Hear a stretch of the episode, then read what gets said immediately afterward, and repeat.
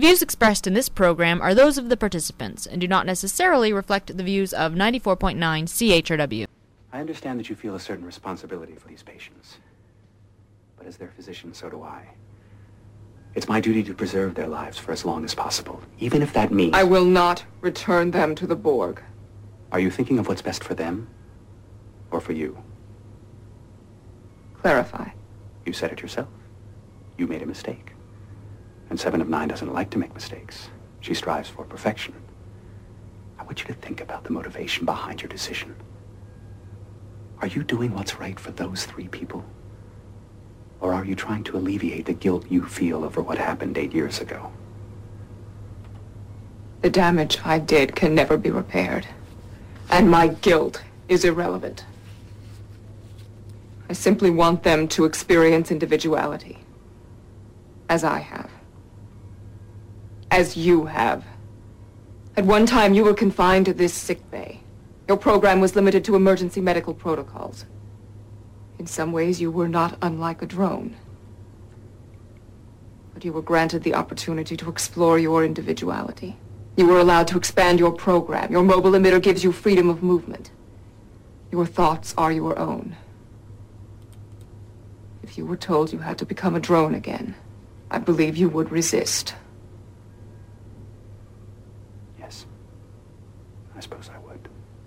they would resist as well. They would choose freedom, no matter how fleeting. Only you and I can truly understand that. Survival is insufficient.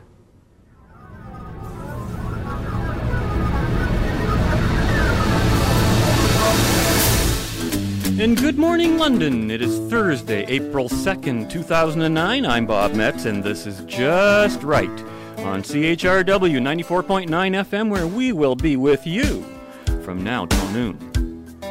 No, no, not right wing. Just right. Fade into color and color into black and white. Under the bedclothes, everything will be alright.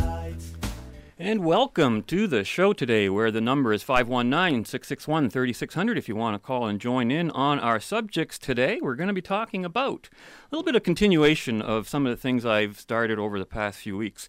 Part two of uh, science being blinded by politics, which we started last week. I'm going to talk a little more about bailouts, the General Motors AIG, from politics to the ethics of it, which has now been raising its ugly face. And then there's, of course, conservatives still. You've got to save those conservatives from themselves. And the main theme for the morning will be, you know, swallowing that old line about freedom that you can't eat freedom. But before I get into all that, if you've got a copy of this past Saturday's London Free Press lying around, and you'd like to see what I see staring back at me most weeks through the soundproof glass here between us, almost on top of the front page headline, you will see CHRW's own Tafsir Diallo, who, as operator of this show, quietly puts up with my weekly diatribes, but apparently when I'm not around, he leads a not so secret double life as one of this area's hottest upcoming talents on the so called hip hop scene, apparently getting ready to enter Juno and Polaris Music Prize territory. Wow. Quoting the third year political science student about his passion, Free Press writer James Reaney wrote on the weekend, quote, Diallo, and I hope I'm pronouncing that right, uh, 21 expects to study political science one more year at UWO. While pursuing his studies, he's won poetry slams for students, dominating the hip hop category.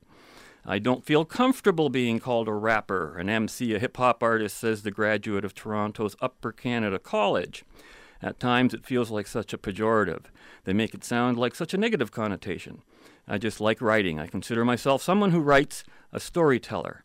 I extract inspiration from everywhere. And of course, Diallo hosts a 94.9 CHRW hip hop show called The Backpack Chronicles at 6 p.m. every other Saturday, according to the paper right here on CHRW Radio. And the rave reviews and yet another photo of Taff on the front page of the entertainment section are quite impressive. I've got to tell you guys, I was, uh, you know, we're always the last to know, aren't we? It's always the quiet ones too, ladies and gentlemen, that just, uh, you know, they're sitting there. Taft's laughing at me through the window there. No, now, now, Taft, about that political science thing, I don't know, but uh, that's just so cool. Congratulations, by the way. Great. So, um, you heard that opening clip take, taken from actually an episode of Voyager, and in that episode, they're talking about uh, would you rather be free all your life, or would you rather just exist at a subsistence level and and uh, you know eat, sleep, multiply? You know, go to the washroom, wake up, eat, sleep, multiply, that kind of life. A lot of people actually think that way. And the thing that got me thinking about this was a very short letter in the National Post on uh, February 24th of this year, written by a fellow named Dick uh, Rick Durst in Milford Bay, Ontario. And the, and the headline almost said it all. It said, You can't, quote unquote, eat freedom. And here's what he wrote. He was obviously responding to a previous article, which I think is secondary to, to what I want to talk about today. But he wrote that Conrad Black, quote, shows an elitist ignorance in his essay on Cuba. Under Batista, there was a scarcity of food for anyone who did not work for an American company people starved. Today, everyone has food and education. Healthcare metrics, including child mortality and longevity, are among the best in the world, far exceeding the United States. People in Haiti and the Dominican would love to trade freedom for food, healthcare, and education. You can't eat freedom, end quote. And that's uh, a sentiment that I hear a lot, particularly interestingly enough from a lot of Europeans, because uh, of their background and their history and, and their non history of freedom, in fact. They, they, they, never really had a history of freedom. Now, you know, this opinion kind of disgusts me to such a great degree and is expressed in so many different variants of the same sentiment that a statement pointing to all the contradictions that this writer has just made, it, it kind of has to be made, since so many people buy into that flawed kind of reasoning. Now, to begin with, you cannot trade you know, your freedom for food, health care, and education without having that freedom in the first place, right? Like, how can I trade my freedom if I haven't got it in the first place? And none of the examples of nations cited by the writer ever had any freedom to trade for anything, as if that was even metaphysically possible. You can't trade freedom. Freedom is, is an inalienable aspect of your being. Now, the writer's blatant attack on America contradicts its own argument. Uh, the people who starved in Cuba, according to the letter writer, were those who did not work for an American company. So America's guilty because the people who did work for them are fine. Of course, it also means that people. Uh, who did not who, who did work for an American company were eating. They weren't starving. The people working for Cuban companies apparently must have been starving, and the people working for German companies and other companies that were investing in Cuba at the time, maybe their, their workers were all starving too. it's just blatant anti-Americanism, and of course the stats on the healthcare always skewed by. Um, by the miserable and taking into account some of the real bad spots in America that have problems galore. Now, uh, the writer apparently presumes that any producer or employer or creator of wealth is not permitted to trade value for value with its employees without first feeding the rest of the country. Now, like, how, how kind of wacko is that? So, w- the person expressing this point of view, this idea that you can't eat freedom, is in philosophical terms uh, what we call concrete bound, and is sort of frozen at a perceptual levels.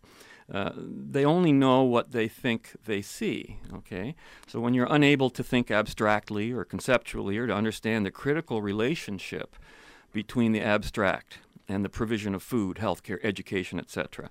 His argument that you can't eat freedom is so far from the truth as to defy all logic, reason, and experience. It pretty well reduces us to, or anybody who would live that way, to an animal level of existence and virtually deny the right of those who seek to rise above that the freedom they need to do so. And of course, freedom is what really separates we sentient humans from, from the rest of the animal kingdom, which is not capable of rational action or choice. You'll never see a chimpanzee land a, land a man on the moon or a chimpanzee on the moon or anything for that matter. It wouldn't even be a thought to occur to them. Now, the process by which Cuba and other anti capitalist, anti freedom countries distribute their food, health, education, etc., is evil. Come on, folks. It's non voluntary, and it consistently requires the initiation of physical force against the people who actually produce the food, the Peters, in favor of the people who consume their product without paying for it, or without paying for it fairly at least, the Pauls. And the Cubas of the world cannot survive without their political para, you know, politically parasitic attachments to relatively freer productive citizens of other nations and to the slavery of their own professional people. That's how, it, that's how the whole system works. And it can never rise above subsistence. That's its they're at the top. That's it. That's it for Cuba. As long as they want to be socialist, they will never ever rise above the level they're at now.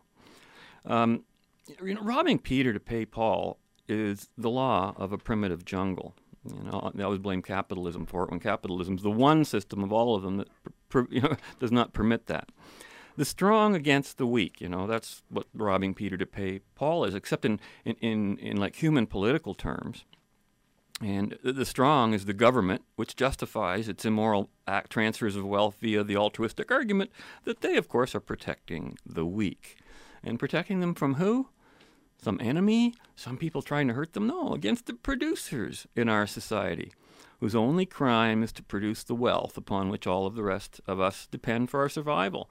And that's what happens when you have the mor- morality totally inverted.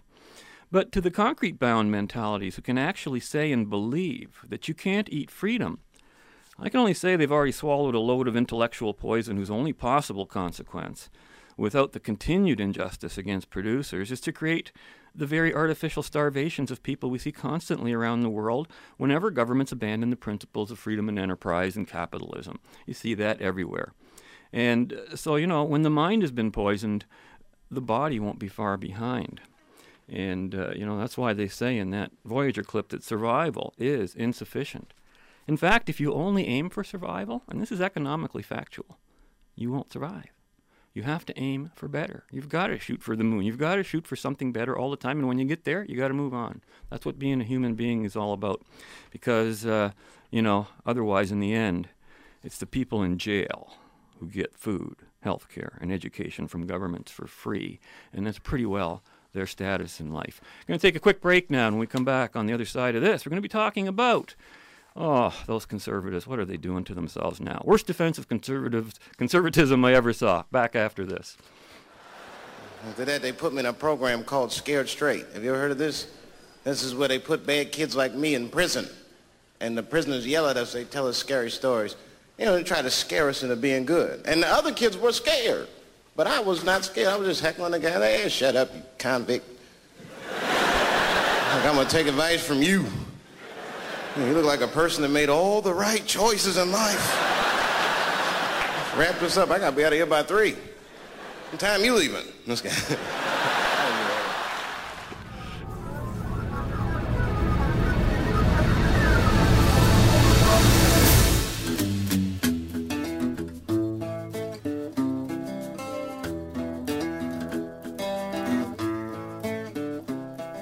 Word has it uh, the Don is en route to visit Napoleon word travels fast. Not as fast as good news.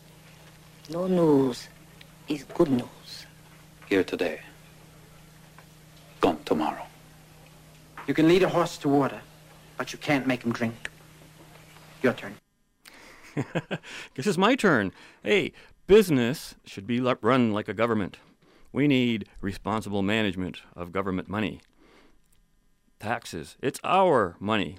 Government should help people in need. We got to kickstart the economy. We got to dig dig our way out of a hole. All of these bromides you hear that are parts of political platforms and ideology.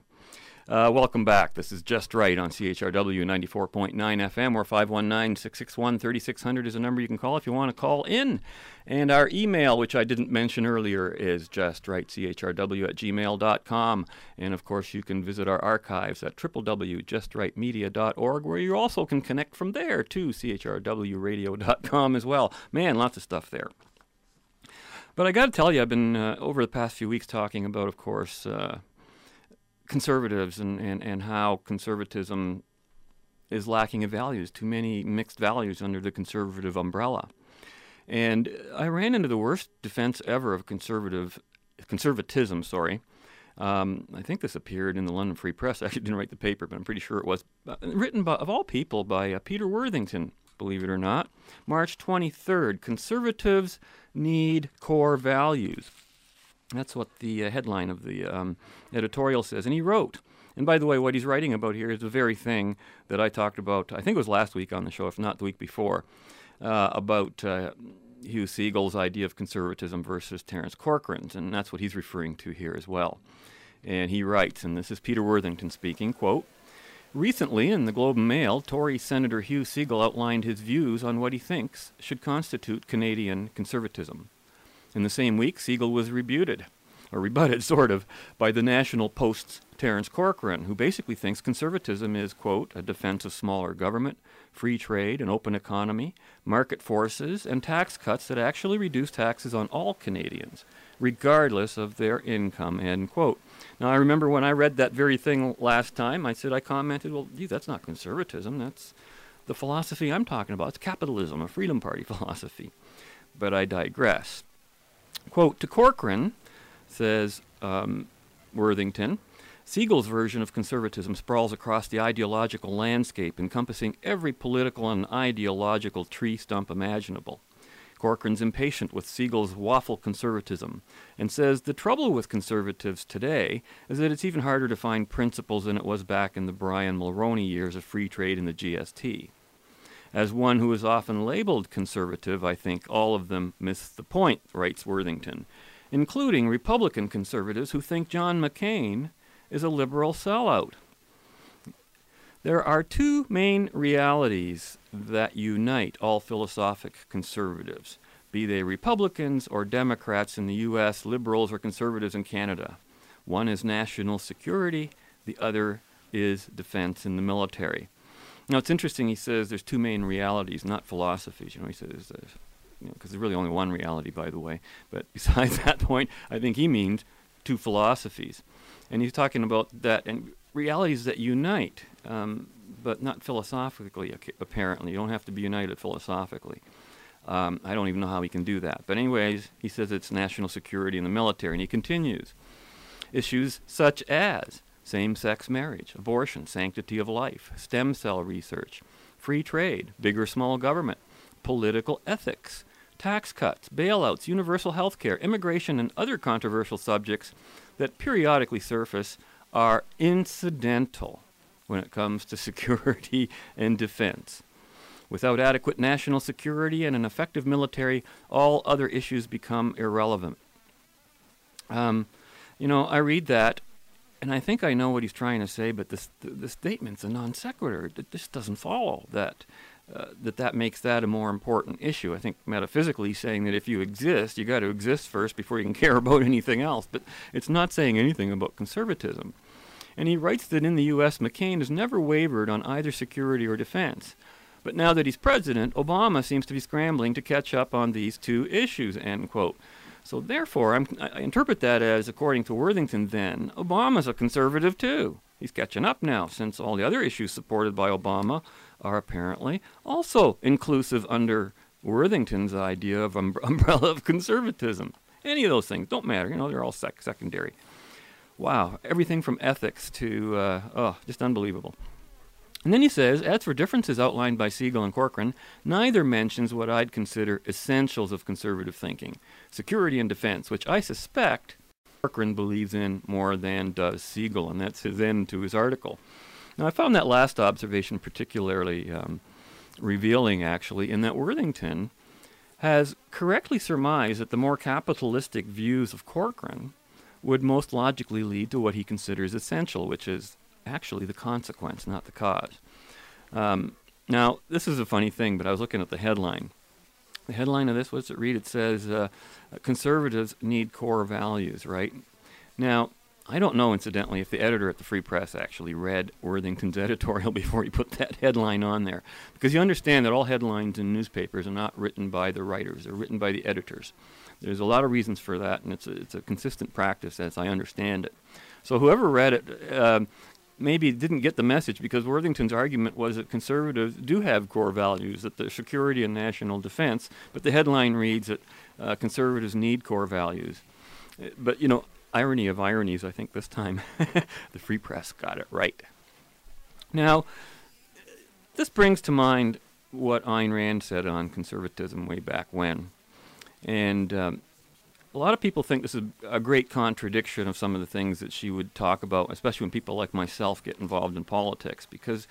Uh, you know, she wrote way back in the uh, early or late 60s, early 70s, and I quote her here. She says, um, you know, by the way, in advising her readers to a- avoid exclusively political movements and parties, okay?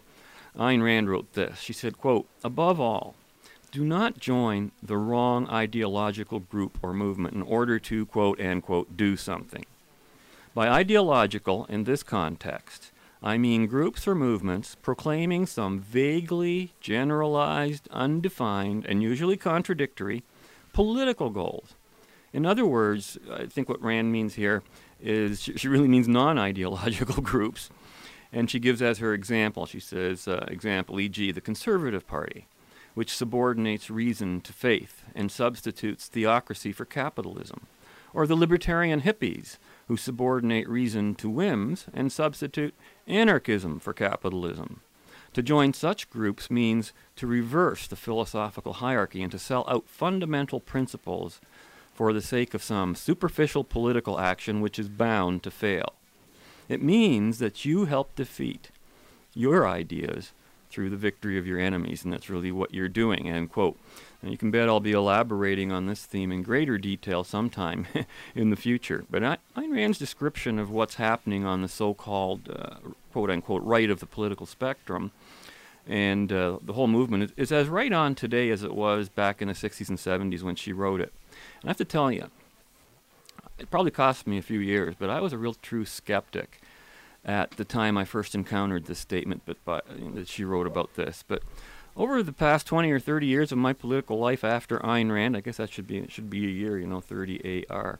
But uh, I've, I've watched that very scenario play itself out over and over and over and over and over. You know, history just repeats, it repeats, it repeats, and the same people keep doing the same things, even though, though it doesn't take them, even, even if it's taken them in the opposite direction of where they want to go. Not just doesn't get them where they want to go. So, you know, there's simply no escape from reality and the consequential necessity of reason for humanity, and yet people keep believing that there is. Now, as for conservative and libertarian strategies of the big tent approach, wherein you accept conservatives and libertarians of every and all persuasion just to get the numbers up, this of course leads to the end of whatever beliefs any single participant in that compromise might hold. And so why are you doing it in the first place? If you're doing it for your cause, you're doing it the wrong way. If you're doing it to get into power and stay in power and you don't really care about principles, causes, directions, what you're doing, what you you know, really you don't have to care about other people, then you do what our politicians are doing, of course. That is what motivates them. Okay, we're coming across to the bottom of the hour now. We're going to take a quick break. We've got some ads to go to, and when we come back on the other side, we're going to be talking about auto bailouts, uh, Obama apparently flip flopping, and no more endless bailouts. What's this? Anyways, we're going to be moving from politics to ethics on a lot of these issues, and we'll be back right after these breaks. Buenos dias. Sí. We are from Mexico. Sí. We are from Acapulco. Sí. We are from the fire department of Acapulco. Sí. I am Jose. I am Jose. B. I am Martinez. I am Martinez. But I had a vasectomy. Oh, so you are a dry Martinez.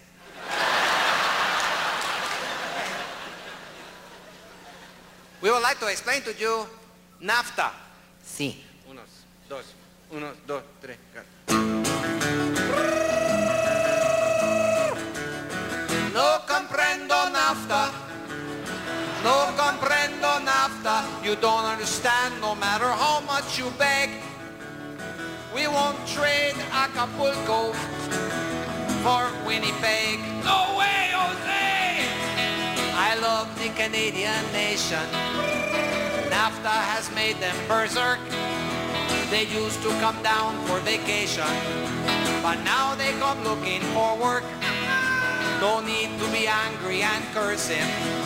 I tell my Canadian friends, NAFTA is just a new version of Montezuma's revenge.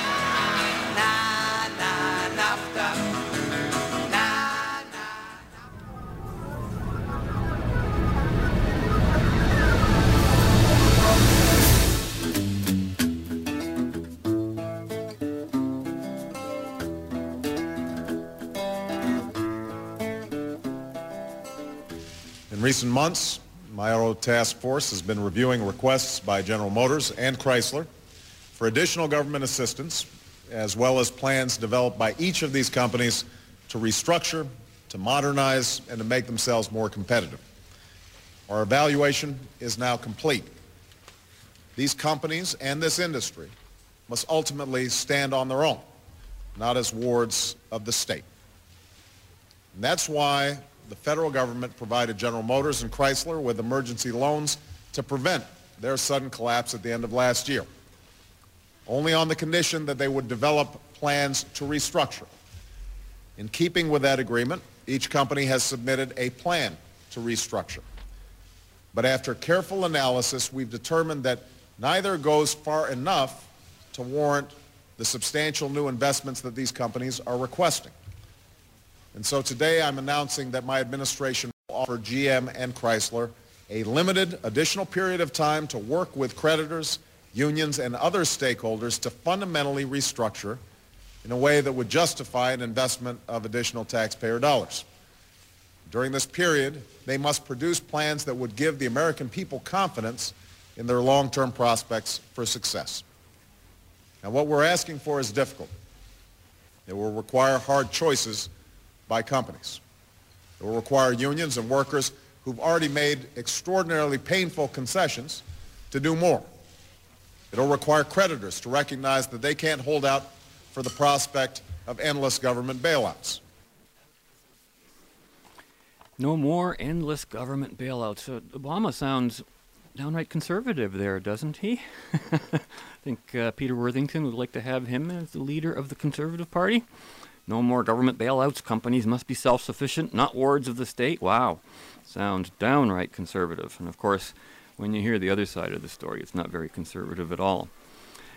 But uh, boy, I'll tell you the fallout and the anger about all of this. That's, we dealt with a lot of that yesterday or last week. Sorry, the anger uh, over AIG. I've got a headline here: GM boss quits at Obama bid, and all kinds of talk about the government taking over private enterprise and stuff. Well, yeah, he who pays the piper calls the tune, and if you want money from them, and it's like your your creditors, you know, they kind of tell you how to play your game too once you're in debt too much to them, and uh, you're no longer able to pay according to contract on your own. Then the creditors have a right to say things.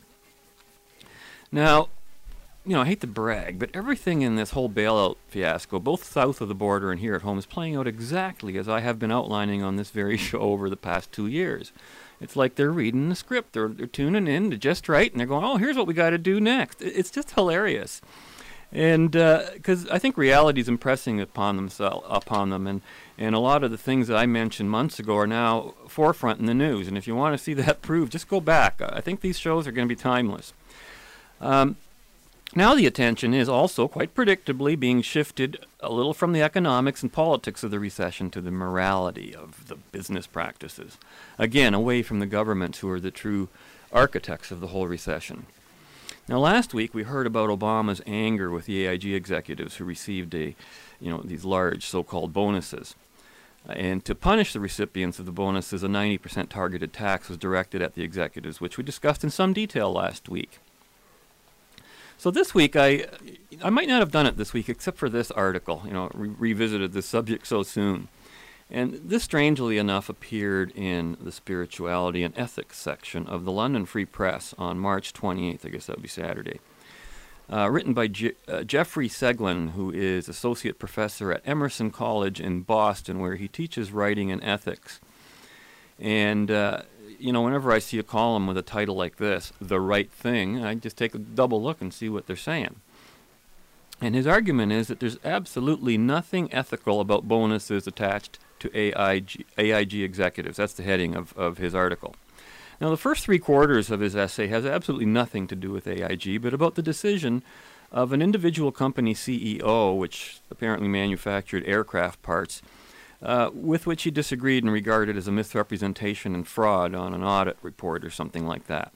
But that incident, writes Seglin, reminded him of the AIG brouhaha. And he writes, and I quote him here, quote, It need hardly be said that to accept a hefty bonus when the company's performance has been so dismal as to place it on the verge of bankruptcy is unethical. Virtually nobody at AIG had the kind of year that merits a bonus. The unethical conduct does not necessarily stop there. Apparently, the bonuses were a matter of contractual record. Now, here, you know, here's what's he implying? He's implying that a contract is, is even more unethical than the payment itself. But he continues and he says anyone running a company in financial trouble should make it his or her business to be aware of proposed outlays of this magnitude which is interesting because he thinks it's big, but it's peanuts compared to the billions and trillions the government's handing out and bailing these companies out with. Um, but he says, quote, the bailout was intended to keep a major company afloat as it found a responsible way to right its business affairs. It wasn't meant to buy new country houses for its executives. Those in the federal government who didn't care, didn't know, or made it their business not to know how AIG intended to spend the money fell short of their ethical obligations to AIG, Congress, and the taxpayers, end quote. Now, what I think is interesting here is that this writer would imply that a contract is unethical, but a government bailout of a failing company is perfectly acceptable. That's okay. Uh, you know, this isn't an ethics column, remember ethics. Now, first of all, following through on a contractual obligation is exactly what being ethical is all about. You know, people who keep their promises are the ethical ones. In envy, when you have envy directed at, you know, oh, new country houses for its executives, well, that's nonsensical. And I read a joke in the in the National Post about that last week on the show. But that's an unethical motivation. You shouldn't even be talking about new country houses for executives? What, what kind of, what's your motivation when you mention something like that? And what you're doing is constantly, or you know, you're using it to rationalize and justify a very unethical action. As always, robbing Peter to pay Paul, which is the only ethical premise upon which all non-capitalist economies and thought seem to operate. And if and, and if this ethical argument applies to executive pay, think about this. Then shouldn't shouldn't it apply equally to labor? Why aren't they the bad guys, too? The unions, whose employees receive higher pay than their non union counterparts, also have contracts, you know. Evil, evil contracts. Oh, my goodness. Their companies are also going bankrupt. Oh, my goodness. But this writer is not talking about that, is he? Is uh, this writer on ethics is applying this ethics? You know, why isn't he applying it to the millions of people who've priced themselves out of the auto manufacturing industry? No, he's going to pick these handful of executives. And if the writer supports the government bailing out companies to help them to, quote, find a responsible way to write their business affairs, then I got to ask what's his possible definition of responsibility? And who says that any failing company is failing because its management or re, you know, employees are re- irresponsible in the first place? That's a completely meaningless statement. You can be perfectly responsible about your business affairs and still fail. Is that a scary thought or what? You know, you can still fail. If your customers are buying your product today and you're running your country, your, your company, sorry, beautifully, you know, no problems, honoring all your contracts, but suddenly they stop buying your product tomorrow, uh, whether to go to a competitor or they just stop using it or they upgrade to something more modern, whatever, okay, then your business is going to fail, even if you're being totally responsible about it. And that is why we invented these things called bankruptcy laws, which to, to be sure are being abused, yes, but the, the principle of the bankruptcy is to recognize that kind of a reality. you know, uh, the old Ayn Rand saying, morality ends where a gun begins. And I always used to like using that statement as, as sort of a magnifying glass, as a way to find the point at which ethics has actually broken down. And if you look at this situation, it's at the point where the government spends taxpayer dollars on transferring the wealth of some to others using that gun, the gun of the law. And without the agreement, of course, or the consent of the people whose money is being transferred. That's the unethical action right there and then. How the money is spent after it's stolen is irrelevant, utterly irrelevant. Do you really care what music the, the thief is playing on your stereo after he's stolen it? I actually had a debate with that over Jim Chat with Jim Chapman once, although he was talking about UIC benefits. But uh, thou shalt not steal is far more than a religious commandment that applies only to individuals. It, it, actually reflects an objective principle that applies to all human interaction, and which is possibly, mm, perhaps, the earliest evidence of the recognition of private property, since rightful ownership must exist first as a concept before something can be stolen, right? if, if uh, you're going to talk about ownership at all, and you have the right to it, you can't steal something from somebody unless they already own it and you acknowledge that they own it. Otherwise, what you're taking wouldn't be called theft anyway. So it's the way we fool ourselves, um, you know, with definitions, with uh, making things mean what they don't mean, which of course all comes down to that thing I always talk about epistemology. The act of stealing, by the way, is no less unethical when it's done by governments irrespective of whether their intentions are honorable or not. And as I've said repeatedly on this show, thou shalt not steal, even if a Democratic majority approves. You know, some people think that majority rule equals e- ethical. Well, if the majority support it, it's going to be the right thing to do. Uh huh. Yeah, say that to the millions that died in World War One, World War Two, and all the wars around the world. They're all supported by majorities, even though you might think they aren't. So, you know, nothing ethical about the Free Press's spirituality and ethics column on the day this one appeared, but sure plenty of spirituality. Now, if you want to know how this hits home, what you know, contrast what this gentleman in the ethics column has just said with what this gentleman, who's actually one of the AIG executives, wrote. Um, apparently, in the New York Times, and the uh, National Post reprinted it on March 26th. And it was a big headline, took up about two thirds of a full page, and it said, Dear AIG, I quit.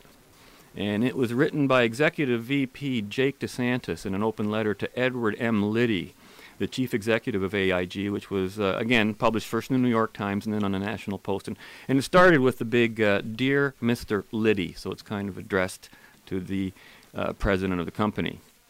And of course, I can't read the whole thing, but here is the essence of it. And I think um, this speaks to what I think this will answer a lot of your questions of what's going on with AIG. And I quote now, this is uh, Jake DeSantis speaking, quote, It is with deep regret that I submit my notice of resignation from AIG Financial Products. I am proud of everything I have done for the commodity and equity divisions of AIG FP. I was in no way involved or respo- involved in or responsible for the credit default swap transactions that have hamstrung AIG nor were more than a handful of the 400 current employees of AIGFP. Most of those responsible have left the company and have conspicuously escaped the public outrage. After 12 months of hard work dismantling the company, we, were in the finan- we in the financial products unit are being unfairly persecuted by elected officials. Like you, I was asked to work for an annual salary of $1 and I agreed out of a sense of duty to the company and to the public officials who have come to its aid. Having now been let down by both, I can no longer justify working 10, 12, 14 hours a day away from my family for the benefit of those who have left me down. I started at this company in 1998 as an equity trader and eventually became head of business development for commodities. There actually was a very long string that he had in there. So he, he let's put it this way, he earned his, uh, his, his title here. And he writes The profitability of the businesses with which I was associated clearly supported my compensation. I never received any pay resulting from the credit default swaps that are now losing so much money. I did, however, like many others here, lose a significant portion of my life savings in the form of deferred compensation invested in the capital of AIGFP because of those losses. You are aware that most of the employees of your financial products unit had nothing to do with the large losses. You are as blameless for these credit default swaps, swap losses as I am, but I am disappointed and frustrated over your lack of support for us. My guess is that in October, when you learned of these retention contracts, you realized that the employees of the financial products unit needed some incentive to stay, and that the contracts, being both ethical and useful, should be left to stand. Many of the employees have, in the last six, past six months, turned down job offers for more stable employers based on AIG's assurances that the contracts would be honored. At no time during the past six months that you've been leading AIG did you ask us to revise, renegotiate, or break these contracts until several hours before your appearance last week before Congress. I think your initial decision to honor the contracts was both ethical and financially astute, but it seems to have been politically unwise. I have decided to donate 100% of the effective after tax proceeds of my retention payment directly to organizations that are helping people who are suffering from the global downturn. This is not a tax deduction gimmick. I simply believe that I at least deserve to dictate how my earnings are spent and do not want to see them disappear back into the obscurity of AIG's or the federal government's budget. This choice is right for me. I wish others at AIGFP luck in finding peace with their difficult decision and only hope their judgment is not clouded by fear. End quote. Or I guess by the ethics of our former writer, but I think you know, here again, this is a, you know, some people call their pay wages, some call it commission, some people call them bonuses. And it's just that word bonus that's flipping everybody out. You know, like, oh yeah, this guy, these guys made a lot of money through the year, and now they got this extra. Well, if you want to work 14 hours a day for a buck a year, uh, you're welcome to. Uh, I got a lot of work for you. hey, I got a lot of work for you. But of course, not too many of you would do that, would you? Now, um, here, here coming up, we're going to take another break. We're going to come back and talk a little bit more about science and government funding. But here's Obama again talking about what I think is the contradictory policy of an orderly bankruptcy, wherein the government will help out the creditors of the bankrupt companies. Uh, you know, but unfortunately, this is not inconsistent with some conservative views on the subject. Again, just to rub it in one more time, we'll be back after this and we'll be talking about Destination Moon. Uh, I want to everybody to be clear about this. I know that when people hear the word bankruptcy, it can be unsettling. So let me explain exactly what I mean.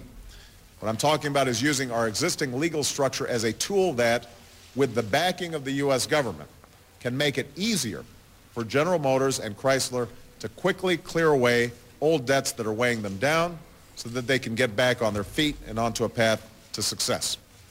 A tool that we can use even as workers staying on the job building cars uh, that are being sold. What I'm not talking about is a process where a company is simply broken up, sold off, and no longer exists.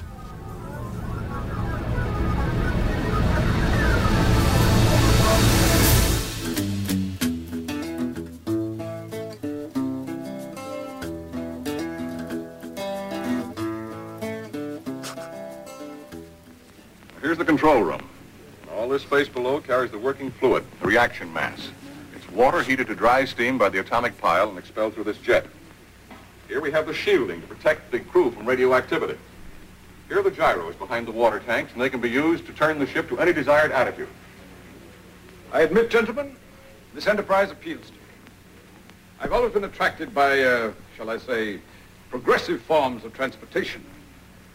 I've not been noted as a horse and buggy man. now, I, would rather like to have a finger in this new Go Devil, though nothing in the world would tempt me to ride in it. But can we afford it?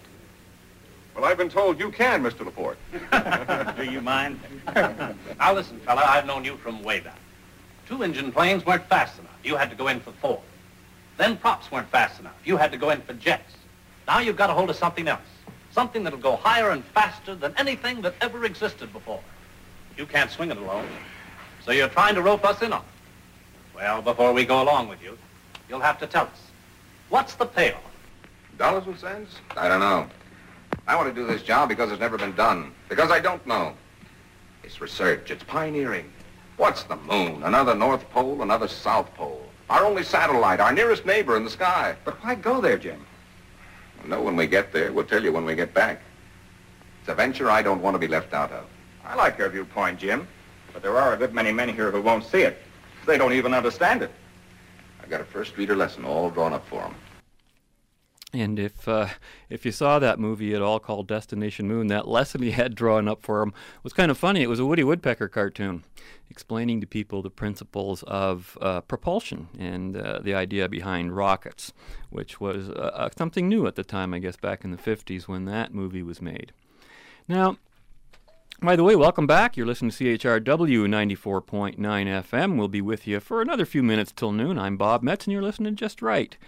And I have to tell you, I honestly had no idea whatsoever when on last week's show, March 26th, I was dealing with the subject of government uh, subsidizing science, and at the same time, I was reading parts of Karen Selick's October 28th National Post editorial, Science Doesn't Need Government Help, uh, she actually had another editorial on the same theme in the same day in the National Post. Of course, I don't know about these things because I don't get around to the papers till a few days after they're published when I sit down and have a pile and I start clipping them. That's when I actually notice most articles, too. I've noticed that if you uh, happen to clip articles, um, things stick out for you that don't when you just turn in the pages. I don't know what the psychology of that is. But. Um, she had a, uh, uh, her editorial here was, and I quote the headline, Don't Rebuke Goodyear, Abolish His Job. And it was written by Karen Selick on March 26th. And she writes, quote, uh, The recent debate over science and technology minister Gary Goodyear's views on evolution is the epitome of frivolousness compared to the really important issues it brings to mind during this recession, namely, why do we have a minister of science and technology in the first place, end quote. Now, of course, that's exactly the point I was making on the show last week, both in terms of uh, the irrelevant debate about evolution versus creationism and an overview of how government aid to science really does more measurable harm than good. But let me just continue here with, with Karen's article, and she says, uh, quote, while, while there may be a necessary, for a role, necessary role for government in human affairs, shepherding science isn't part of it. Nor is there any proof that government is better than private organizations at selecting which scientific projects are the most beneficial to pursue. At this point now, uh, goes over many of the points we, we reviewed last week. And uh, as I'm reading through it, I notice she made a very mischievous suggestion, really, partly, I think, in humor, but mostly serious. And she says, quote, in fact, she says, this, the intelligent strategy for any government that felt inclined to be frugal these days would be to eliminate all subsidies for science and technology and simply allow its citizens to free ride off the discoveries and inventions made in foreign countries and paid for by foreign taxpayers. End quote. Well, uh, you know, I thought that was kind of funny. I, I, recall hearing Milton Friedman make a similar suggestion with regard to uh, taxpayer-funded foreign goods of any sort that come into this country, enriching us while impoverishing them. Although people think they're making money, eh? Uh, they want to make a lot of money, but they don't want to get wealthy. And it's amazing. Uh, I think I have to do a show. I've run into this a lot. The people that confuse money with wealth and can't tell the difference. Uh, there is a difference. Money is part of wealth, no question. But boy, there's a big difference. And I'll have to use some examples. But I really have to thank Karen for addressing this next question in a very explicit way again referring to the book we discussed last week, uh, which was written by British scientist Terence Kealey, his book called Sex, Science, and Profits. And, uh, but the question is this without government funding, quote, would this mean that we would get only technology and no pure science, end quote? Now, my immediate reaction to this question was, uh, of course, how can you get one without the other? And of course, that's exactly what Kealey says in his book. Uh, to wit, quote, the distinction between pure science and applied science is a myth. Now, here's the kicker quote, contrary to popular belief, new technology has, to, has historically spawned so called pure science more often than vice versa. End quote. It's interesting because I think we're always told, especially by our educators, that it's the other way around, that it's pure science that leads to invention and discovery when in fact it's probably the other way around. And, and you know, I have to say, I really never consciously thought about it. It only makes sense, doesn't it?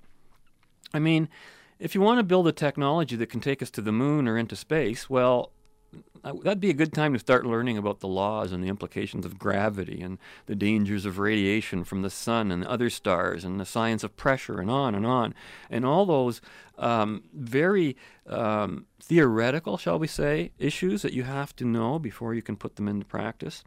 And um, again, which only goes to demonstrate that nature to be commanded uh, must be obeyed but I thought that was a good way of looking at the whole science thing. Uh, you can't, you really can't separate the two, the uh, the so-called pure science from its technological application.